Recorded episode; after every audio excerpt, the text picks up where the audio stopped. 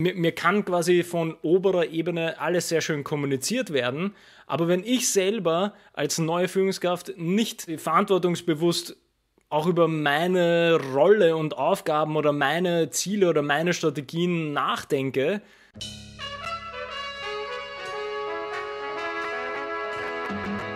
Wir haben ja schon öfter über das Thema Onboarding allgemein gesprochen, äh, haben uns aber da eigentlich immer nur auf die äh, individuelle Teammitglieder-Ebene äh, be beschäftigt sozusagen. Und äh, dann haben wir uns jetzt gedacht, eigentlich wäre das doch ein relativ interessantes Thema, das Onboarding für Führungskräfte oder für Leadership-Positionen auch mal anzusprechen, weil es da doch einiges gibt, was man glaube ich, äh, sich nochmal ins Bewusstsein rufen muss, äh, was da eigentlich zu tun ist. Und vielleicht machen das auch nicht äh, alle.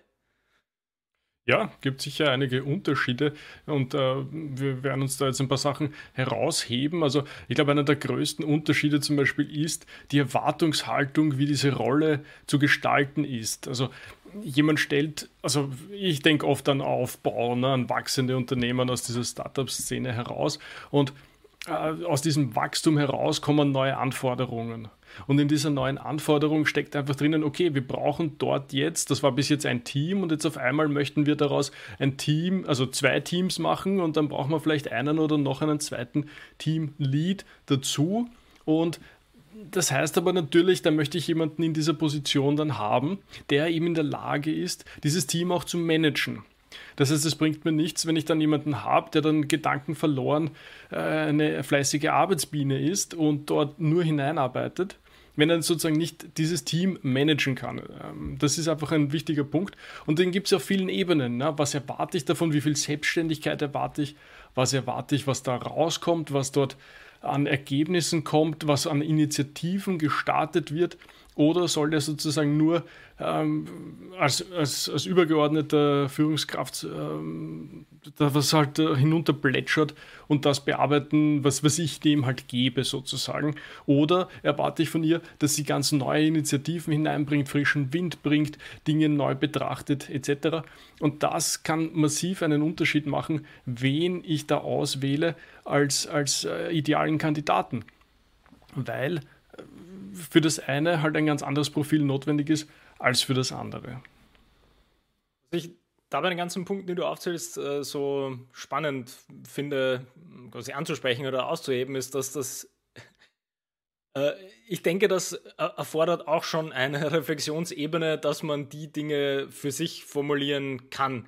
Weil ich glaube, was, ähm, was wir vor der Aufnahme so ein bisschen äh, uns andiskutiert haben, sozusagen, war, dass wir das Gefühl haben, dass so ein klassisches äh, Leadership Onboarding gar nicht so oft passiert, wie man sich das vielleicht klassisch vorstellt auf individueller Teammitglied-Ebene, wo wir auch in ein paar Folgen schon gemacht haben, wo es relativ klar ist, welche Prozesse man vielleicht durchläuft, wenn man ins Team kommt oder ins Unternehmen kommt. Aber gleichzeitig auf dieser höheren Ebene, äh, glaube ich, oft diese Vorstellung ist, dass, naja, es ist halt eine, halt eine Leadership-Position und die Person, die dann kommt, ist halt in der Leadership-Position. Also wo sich quasi die, die Person oder die, die Stelle definiert sich durch die Person, definiert sich durch die Stelle, die quasi dann besetzt wird mit, naja, du bist jetzt äh, Leadership, äh, du bist im Leadership, in der Leadership-Position, äh, danke, auf Wiedersehen, mach deine Arbeit. Ja, Und da aber, also quasi um den, den Gedanken abzuschließen, ist halt, dass, dass es diese Erwartungshaltung oder die Erwartungen muss man auch formulieren können für sich, bevor man äh, jemanden sucht dann für die Position. Also du, man kann nicht davon ausgehen, dass nur weil die Person kommt, dass sie, wie du es jetzt so schön runtergebrochen hast, dass die alle Punkte von alleine wissen wird. Also selbst wenn jemand aus dem Team aufsteigt, kann man nicht erwarten, dass die Person genau quasi Gedanken lesen kann und weiß, was wird von mir erwartet in dieser Leadership-Position. Das heißt, das muss schon auch wieder von der drüberliegenden Leadership-Position sehr wohl einmal reflektiert werden und dann klar kommuniziert werden an diese neue Person, die da kommt. Ganz genau. Und ich glaube, dass da halt, also auf der einen Seite ist natürlich immer gut, diese Erwartungshaltung ähm, konkret zu konkretisieren und halt auszusprechen und ähnliches. Aber ich glaube, der Gedanke, dass diese Eigenverantwortung der Führungskraft äh, schon ähm, auch ein bisschen eingefordert werden kann, also auch wenn diese Erwartungen unklar sind, äh, sich entsprechend zu verbalisieren und zu sagen, okay, wie wollen wir denn diese, wie soll ich diese Rolle ausgestalten? Also da auch entsprechend nachzufragen und vielleicht dieses Vakuum, was es da gibt, ähm, auch also so weit aufzufüllen, wie das sozusagen gewünscht ist. Und ich glaube, es liegt auch in dieser Eigenverantwortung herauszufinden, wie viel, und da spreche ich jetzt wieder, äh, so wie Jocko das oft vorschlägt, ja, also wie viel Veränderung braucht es hier in welchem Zeitraum? Und er hat das, also ich glaube, er nennt es nicht wie eine Ampel, ja, aber er hat das so im Sinn von, okay, wenn das sozusagen grün ist und du in, deiner, in deinen Vorgesprächen und dann in deinem, sagen wir mal, in der ersten, zweiten Woche, wenn du dort siehst, dieses Team, das du da übernimmst, das tut, das arbeitet, das macht nichts, wo du dir irgendwie gleich mal Bauchschmerzen oder Kopfschmerzen oder was auch immer bekommst, sondern das läuft. Das heißt dann für dich, okay, super, da, mit dem kann man arbeiten, da kann man einfach mal tun, da kann man das Team kennenlernen, da kann man irgendwie äh, Verknüpfungen mit, mit anderen Abteilungen, mit anderen Teams aufbauen etc. Und dann kann man dem Ding langsam so seinen Spin irgendwie aufdrücken, kann vielleicht mal das eine oder andere vorschlagen, kann vielleicht mal eine Initiative starten in eine Richtung, wo man der Meinung ist, da könnte man noch was ein bisschen anders machen oder ein bisschen besser machen. Und dann sozusagen die Ampel immer mehr eskalierend. Okay, wenn du feststellst, ja, prinzipiell ein Team, was relativ gut arbeitet, aber es gibt ein paar Sachen, wo du irgendwie Risiken siehst oder Sorgen hast, dann wirst du vielleicht eben die eine oder andere Initiative schneller starten aus dem heraus. Und dann natürlich die, die Stufe Rot sozusagen, äh, okay, komplett, weiß ich nicht, ja, planloses Team, äh, läuft herum, ist ineffektiv, tut gar nichts oder schlimmer Gefahr im Verzug, weil, weil, weiß man halt nicht, ja. Dann ist klar, okay, da musst du halt initiativ deine Steps setzen. Du musst sagen, okay, wir machen das jetzt das so und, und einfach mal über Dinge halt auch drüber fahren ja, ihr habt das bis jetzt so und so gemacht, mit meiner Erfahrung zu sagen, ich bin jetzt da, um mit meiner Erfahrung zu sagen, ab jetzt machen wir das so und so und so, weil das hat bei mir in der Vergangenheit mehrfach zu Erfolg geführt. Und sozusagen, das kann man ja auch offen kommunizieren. Ich würde sozusagen einmal ein bisschen äh, Vertrauensvorschuss bitten. Die Erfahrung und die Vergangenheit haben gezeigt, diese Schritte führen zum Ziel. Probieren wir auch hier aus. Und man kann ja trotzdem das Team involvieren in diese Schritte. Aber es ist einfach erforderlich, dass du im ersten Monat, schon im zweiten Monat massive Schritte zur Veränderung setzt, um dann in einem halben Jahr auf eine Zeit zurückzublicken, die ein bisschen oder viel hoffentlich dann Verbesserung gebracht hat. Ich finde da zwei Punkte sehr interessant, die, die wir ein paar Mal schon auch erwähnt haben, so ein bisschen als Rahmensetzung für, für vieles äh, an, an Teamarbeit ist äh, einerseits auch natürlich äh, so ein bisschen auf dieses Ampel-Prinzip äh, aufgebaut, was Jocko auch immer sagt, dass man diese Perspektivenveränderung erstmal voransetzt. Das heißt, ich kann nicht ähm, sofort äh, zu 100% einsteigen, sondern, also unabhängig davon, wie, wie die, die Arbeit gerade läuft, wie, der, wie die Ampel aktuell ist, ich muss ja die Ampel erstmal versuchen zu erkennen. Und das geht nur, wenn ich einen Schritt zurücknehme und erstmal, wie, wie du es auch immer so schön sagst, ja, einfach mal alle arbeiten lassen für, für eine Zeit und das, ich weiß, ja, das klingt gerade als neue Führungskraft klingt das ziemlich hart, wenn man sagt, ja, jetzt bin ich endlich äh, in einer Leadership-Position und wie, jetzt soll ich erst recht mein, meine schon äh, vorhandenen Managementkenntnisse gleich wieder irgendwie aufs äh, Stell, Abstellgleis äh, lassen und alle mal arbeiten, das macht überhaupt keinen Sinn. Und da, da, muss man mal drüber, über diesen Hump, weil das ist nämlich genau der Punkt, den man quasi hinten raus erreichen will. Nämlich, wenn ich die Perspektive habe und erkenne, wie mein Team arbeitet, kann ich den nächsten Schritt machen und vielleicht dieses Ampelprinzip nutzen und weiß, vielleicht muss ich gar nichts machen. Vielleicht muss ich echt nur das Team am Laufen halten, weil es läuft. Und wenn man quasi da dann den, den Gegenvergleich fahren möchte, angenommen, ich wäre sofort reingegangen, weil ich ja super aktiv sein möchte als, äh, als Leader, in ein Team, das super funktioniert, ist die Chance größer, dass ich dieses Team zerschieße, als dass ich das Team noch besser mache in meiner ersten Amtshandlung sozusagen. Das heißt, diese Perspektive mal zu erweitern und mal den Schritt zurückzunehmen und zu sagen, ihr, ihr macht mal, ich habe quasi von, von oben für mich selber die Erwartungen mal kommuniziert bekommen ich weiß wieder, was ich in meiner Position erreichen möchte. Und jetzt muss ich diese zwei Bilder sozusagen mal zusammenfügen. Und das geht aber nur, wenn ich mal diese, diesen Schritt zurücknehme und schaue mal, wie arbeitet ihr? Gibt es vielleicht Probleme, die ich von oben schon quasi kommuniziert bekommen habe? Erkenne ich die auch? Sind die wirklich so schwierig? Wo erreichen wir unsere Ziele, wenn wir so arbeiten, wie wir jetzt arbeiten? Und dann kann ich da irgendwie schön weiterkommen und diesen Prozess ähm, quasi auch sinnvoll voranbringen. Ähm, wenn ich dann diese Ampel nutzen kann, weil dann kann ich in das Handeln gehen. Also erst quasi analysieren und dann handeln. Und der, der zweite Punkt, wo, wo ich mir gedacht habe, das ist eigentlich ein sehr interessantes auch Praxisbeispiel, wenn du denkst an, an unseren äh, Lieblingssport, American Football, wo immer wieder es passiert, dass quasi Cheftrainer eigentlich entlassen werden, einfach so, teilweise, klar, schlechte Leistungen, wie auch immer, aber mitten in einer Meisterschaft werden die entlassen. Und dann passiert halt, gezwungenermaßen wird einfach ein Trainer, der unter ihm oder, quasi unter diesem Cheftrainer in irgendeiner Position war, ähm, wird halt einfach befördert zum Interimscheftrainer.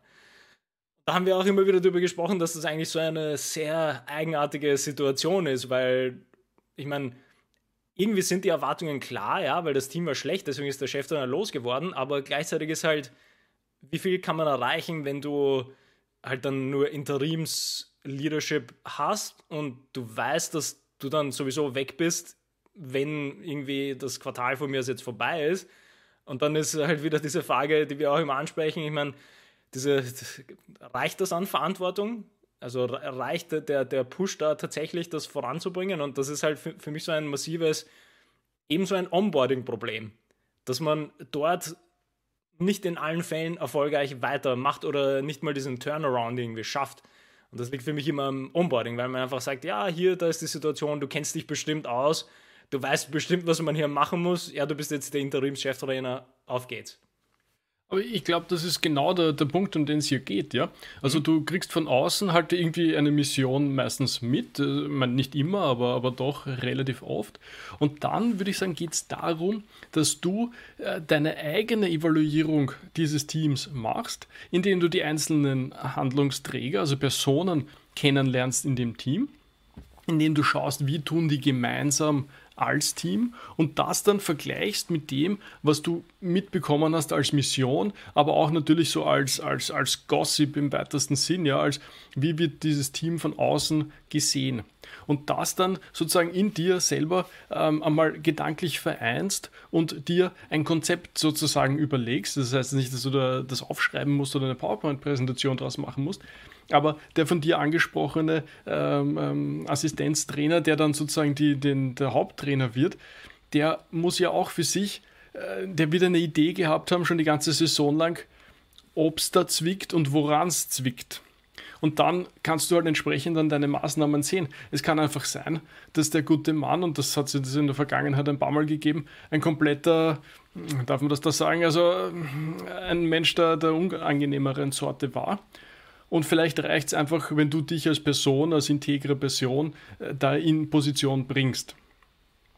Vielleicht waren aber auch äh, Maßnahmen. Also ich kann mich erinnern, da gab es eine Geschichte, wo jemand in der Saison ein Trainingsregime gefahren ist, was einfach sinnlos war.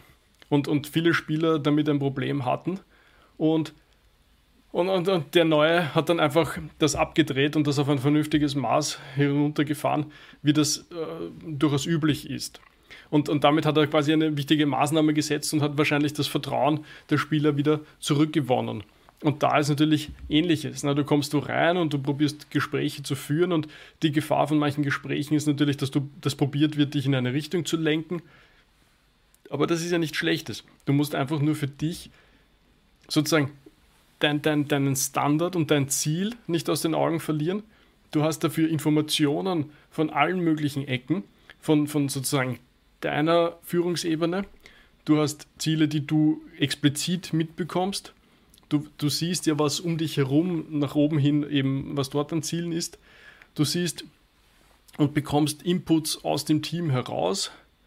Und, und du musst sozusagen das Ganze einfach zu, zusammenfügen und das abgleichen mit dem, wie ich gerade gesagt habe, was dein Standard ist, was deine Erwartung ist Und daraus ergibt sich dann diese Ableitung von Maßnahmen und Initiativen und Möglichkeiten, wie du das gestalten kannst. Und ich glaube, das ist sozusagen das, das Onboarding in, im, im Wesentlichen zusammengefasst. Absolut. Und was, was du da, glaube ich, jetzt sehr schön ausgearbeitet hast, was äh, natürlich auch einer der, der wichtigsten Rahmen äh, ist, die wir immer wieder nennen, ist einfach diese Verantwortungsebene, die äh, sehr wohl bei beiden Ebenen sozusagen oder nehmen wir sogar die dritte auch noch vom Team dazu. Also da, da sind tatsächlich alle dran beteiligt, weil wir, wie wir jetzt irgendwie in diesem Onboarding-Prozess so ein bisschen ausgearbeitet haben, ist ja nicht, es ist ja nicht so, dass die, unter Anführungsstrichen, die, die oberste Führungskraft als einzige Verantwortung übernehmen muss, um jemanden einzustellen. Und das ist auch nicht das Team, das eine neue Führungskraft bekommt, das quasi Verantwortung übernehmen muss, einzig für die neue Führungskraft, die das Team bekommt. Drittes, es ist auch wieder nicht die neue Führungskraft, die in diese, ich sage jetzt blöd, diese Zwischenebene kommt und dieses, diesen Teamlead dann macht, nur Verantwortung übernehmen muss, sondern ich glaube, aus so einem Onboarding-Prozess, den wir beschrieben haben, wird relativ klar, dass da sehr wohl für alle Ebenen ist eine gewisse Reflexionsfähigkeit notwendig, weil ich für meine Rolle oder für meine Aufgaben diese Verantwortung übernehmen muss. Also wie du es jetzt sehr schön beschrieben hast, das ist äh, mir, mir, kann quasi von oberer Ebene alles sehr schön kommuniziert werden, aber wenn ich selber als neue Führungskraft nicht quasi verantwortungsbewusst auch über meine Rolle und Aufgaben oder meine Ziele oder meine Strategien nachdenke äh, und, und dafür dann tatsächlich für die Aufgaben Verantwortung übernehme, dann wird das auch nicht klappen, weil dann ist zwar schön kommuniziert, aber das wird nie unten ankommen. Und da kann das Team dann unten äh, quasi auch nichts dafür, äh, weil wie sollen die das einfordern? Ja, die können auch nur ihre Arbeit quasi gut oder schlecht machen, je nachdem, wie der Rahmen ist aber es muss einfach auch diese neue Führungskraft dann sagen, ja, ich hole mir aus allen Ebenen, und das ist auch vielleicht ein Punkt, den, ähm, den können wir noch ähm, vielleicht genauer ausführen.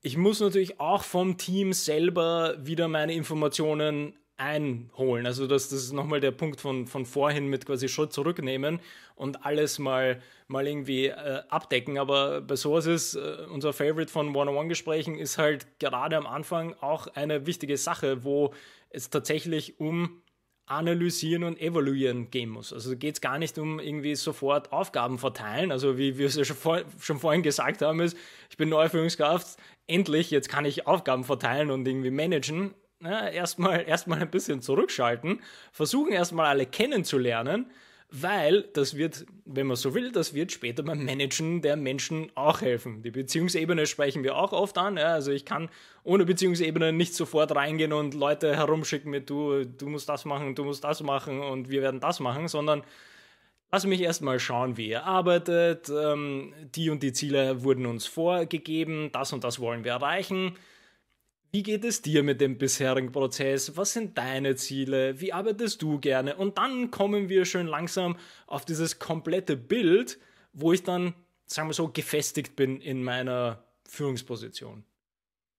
Du hast jetzt ungefähr dasselbe gesagt, was, wo ich auch jetzt nochmal hin wollte. Ich wollte einhalten und sagen, lassen Sie mich noch einen Gang zurückschalten. Nämlich, wenn du äh, das anstrebst, dass du, eine, dass du dieser Teamlead wirst zum Beispiel, also du bist im Team und, und du strebst an, du möchtest da jetzt äh, quasi die, die Ränge wechseln. Ich glaube, das ist genau der wichtige Punkt. Du musst dir angewöhnen, dieses reflexive Verhalten zu trainieren. Du musst Punkt, ja ja, du musst da reingehen und du musst feststellen, okay, in dieser Situation hat meine Chefin dieses gemacht. Hätte ich das auch gemacht? Hätte ich was anderes gemacht? Was waren wahrscheinlich ihre Optionen? Was, was für Möglichkeiten, wie, wie viel Spielraum gab es denn da? Und was hätte ich da gemacht? Und äh, genauso wie du meinst, ja, Mitarbeiter da drüben, drei Tische weiter, hat Folgendes getan wie hättest du darauf reagiert? Was hättest du gemacht? Also einfach ein bisschen diese Gedankenspiele auszubauen, um einfach in diese reflexive Ebene hineinzukommen, in diese Metaebene, wo sozusagen nicht nur das, das Blatt das ist, der hat gesagt und das hat es gemacht und da ist passiert und also wir kennen das, ja. Und aus dem rauszukommen und einfach zu sagen, okay, wenn das jetzt so ist, was heißt denn das für mich? Was heißt das für uns? Wie ist dieser Eindruck nach außen? Wie erscheinen wir in dem, was wir da tun? Was wird von uns gefordert? Was, was sind die Erwartungshaltungen, die an uns gestellt werden? Und gleichzeitig, wie sehe ich das? Und wie stehe ich dazu? Und wie ist meine Haltung dazu? Also dieser Abgleich von innen also umgekehrt von innen und von außen. Ja? Also es geht ja nicht darum, sozusagen wie die Fahne im Wind, nur das von außen aufzunehmen, sondern es geht auch darum, für dich selber Prinzipien zu entwickeln und eine Haltung zu entwickeln und mit dieser dann ähm, gefestigt dazustehen. Ich, irgendwo, glaube ich, eher aus dem Östlichen herauskommen, ist ja quasi, du möchtest wie der Baum gut verwurzelt sein, aber gleichzeitig äh, natürlich beweglich auch sein, um, um, um halt dich den Gegebenheiten anzupassen. Und das äh, gelingt dir, glaube ich, eben nur, wenn du für dich diese Prinzipien festgelegt hast. Und das muss nicht unbedingt explizit sein, aber es hilft, über diese Dinge halt schon einmal nachgedacht zu haben und dann entsprechend da schon einmal einen Schritt weiter zu sein. Und ich glaube, das ist eine sehr wichtige Vorbereitung, um dann, wenn, wenn du dann sozusagen gecallt wird, sagt man auf Englisch. Also wenn du dann ausgewählt bist, äh, jetzt diesen Teamlead zu machen, dann bist du, glaube ich, in einer guten Position, um dort einen Erfolg zu haben. Gleichzeitig muss man auch dazu sagen, dass man alles, und das heben wir, heben wir ähm, auch immer wieder raus, man kann all das lernen, sozusagen. Also es sind quasi Kompetenzen, die man aufbauen kann und gleichzeitig kann man sein Führungsverständnis oder seine Führungsprinzipien sehr wohl entwickeln oder verändern. Ja? Aber was du sehr, sehr gut herausgehoben hast, man muss zumindest eine Grundvorstellung davon haben, wie man ein Team sieht oder wie man Leadership-Positionen sieht. Weil nämlich nur anhand dessen kann ich quasi diese, diese Metaebenen tatsächlich sinnvoll mal für mich durcharbeiten. Weil wenn ich nicht mal weiß, gegen, gegen was ich etwas äh, sozusagen evaluiere, dann kann ich so lange wie ich möchte über meine Chefin und ihre, ihre Kommunikationsmethoden nachdenken und wie ich mich dann dabei fühle oder welche Optionen sie hatte.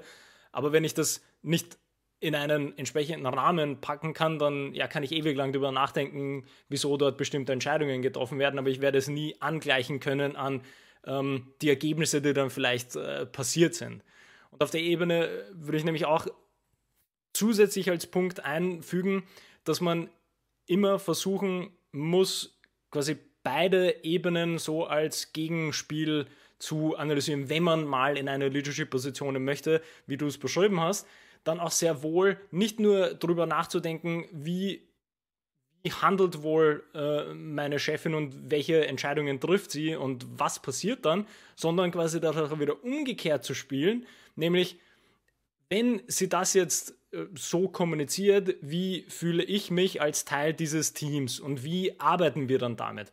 Weil so entwickle ich dann auch meine Handlungsweisen und meine Strategien und meine Führungsprinzipien ähm, für später, weil dann habe ich alle Ebenen abgedeckt. Und ich glaube, das sind halt Dinge, die, die sehr oft irgendwie unter den Tisch fallen, weil man eben denkt, naja gut, wenn ich dann einmal Führungskraft bin, dann ist das die einzige Ebene, die mich interessiert. Und das ist halt der Fehler, weil es ist es, äh, äh, der, der, der, wie soll ich sagen, der Pull oder so wird stärker nach unten, je höher man geht. Also es ist genau umgekehrt. Also je höher ich komme in meiner, in meiner Verantwortung oder in meiner Leadership-Position, desto mehr muss mich interessieren, wie die einzelnen Menschen in meinem Team äh, funktionieren und drauf sind und nicht umgekehrt. Dass wenn ich einmal Leadership, in der Leadership-Position bin, dann bin ich, dann ist das, was wichtig ist, meine Führungsposition sondern genau das muss ich verstehen können, was denn dort passiert im Team, weil ich möchte ja das Team voranbringen. Also ich möchte ja nicht als Leadership der den, äh, den, den MVP für den besten Leader in Klein- und Mittelunternehmen gewinnen, sondern das Team muss man voranbringen sozusagen. Ja, vor allem, ich würde da eigentlich nur mehr abschließend dazu sagen, dass das äh, genau richtig ist und jetzt habe ich den Gedanken verloren. Ähm, also ich wollte sagen, genau, dass du natürlich umso höher sozusagen jetzt vom, vom, vom, vom, vom Level her dein, dein, deine Führungsposition ist, was auch immer das dann heißt, ähm, tendenziell schrumpft die, der Anteil an aktiver Arbeit, die du, die du sozusagen wirklich, egal jetzt ja, im ja. Programmieren in die Tasten haust oder, oder, oder wenn du andere Sachen tust. Also deine operative Arbeit sozusagen tendenziell schrumpft mit, mit der Höhe, die du da sozusagen aufsteigst. Ne? Und umso mehr, und genau das ist, was ich jetzt bei dir rausgehört habe, umso mehr ist es wichtig, dieses, dieses People-Management äh, nach vorne zu, zu bringen. Und richtig, am Ende des Tages geht es einfach nur mehr darum, Menschen zu führen, was auf Deutsch immer ein bisschen, ja. ein bisschen komischer Begriff ist. Aber aber, aber dieses, okay, wie geht es deinen Leuten, was erwarten die, was brauchen die, um erfolgreich zu sein, das sind die Fragen, die dich dann eigentlich im Wesentlichen nur mehr leiten. Und ich glaube, dass, wie du richtig gesagt hast, ja, das, das kannst du auf der, auf der super Team-Ebene noch am besten wahrscheinlich so, okay, das und das ist entschieden worden und so und so kommuniziert worden. War, war das gut und wie wirkt das auf mich? Und hätten wir es anders kommunizieren können, dass ich mich besser fühle oder besser damit umgehen kann. Also das sind alles Fragen, die kann man von Anfang an sozusagen mit, mit lernen und mitarbeiten. Und dann ähm, ist das mal eine super Voraussetzung, um für sich selber ähm, Erfolg zu haben als, als Führungskraft dann später. Ich würde was sagen, dass wir eigentlich die, diese paar Grundpunkte nochmal zusammenfassen und dann sind wir, glaube ich, damit schon, schon fertig mit, der, mit dem Thema. Ich glaube, das erste, was wir begonnen haben, ist diese Erwartungshaltung abzuklären, aber auf allen Ebenen tatsächlich. Also nicht nur meine Ebene mit, was erwarte ich mir von meiner neuen tollen Leadership-Position, sondern vor allem auch vielleicht mein eigenes Leadership nochmal nachzufragen, was, was, was sollen wir erreichen in dem Team? Was soll da passieren? Ähm, dass das ganz wichtig ist und ähm, dann quasi daraus den Perspektivenwechsel gleich abzuleiten und dann irgendwie zu schauen, ähm, wie passiert gerade die Arbeit. Also angenommen, ich bin quasi extern und komme neu in die Position, dann muss ich mir erstmal, das ist der schwierigste Punkt, wie wir festgestellt haben, mich zurücknehmen und erstmal in Ruhe schauen, ihr arbeitet mal und ich versuche zu analysieren, äh, was da passiert und dann werden erst später irgendwie Handlungen eingeleitet. Also noch Punkte, die wir ich, ich wollte gerade hin, aber du hast, du hast mir jetzt quasi äh, fast nur aus dem Mund genommen. Ich wollte eben sagen, lieber mal schauen, als, als gleich äh, blinden Aktionismus an den Tag zu legen. Außer, wie wir gesagt haben, okay, wenn da Gefahr im Verzug ist, ja klar, dann, dann bist du halt gefordert, da die Maßnahmen zu setzen. Und das nächste war einfach sozusagen die Zeit, die du noch als Mitarbeiter verbringst, dazu zu nutzen, um dieses Reflexionsvermögen aufzubauen, um einfach nicht blindlings da in, in, in alle möglichen Sachen hineinzufallen, ja, wo, du, wo du irgendwie denkst, ja, das, das ist doch eine tolle Idee und dann ist dein halbes Team beleidigt, weil du irgendwie an, an weiß nicht, wichtige Sachen nicht gedacht hast oder, oder dich nicht mehr erinnern kannst, wie blöd du das finden würdest, wenn du selber in der Teamposition wärst. Und jetzt auf einmal, weil du jetzt Chef bist, ist alles anders. Also ich glaube, damit ähm, bereitest du den Weg vor und wirst dann auch sicher so wahrgenommen, wenn, wenn, wenn du dieses Vermögen für dich aufbaust.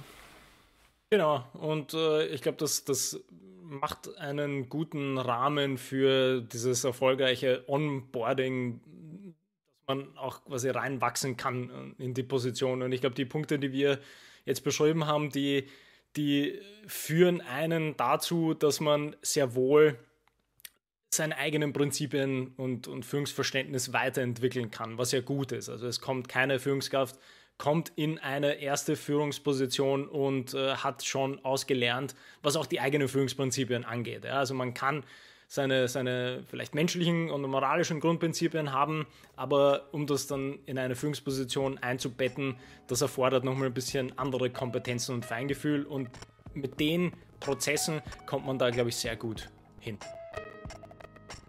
Absolut, absolut. Ja dann, danke fürs Zuschauen und wir freuen uns auf die nächste Woche. Bis zum nächsten Mal.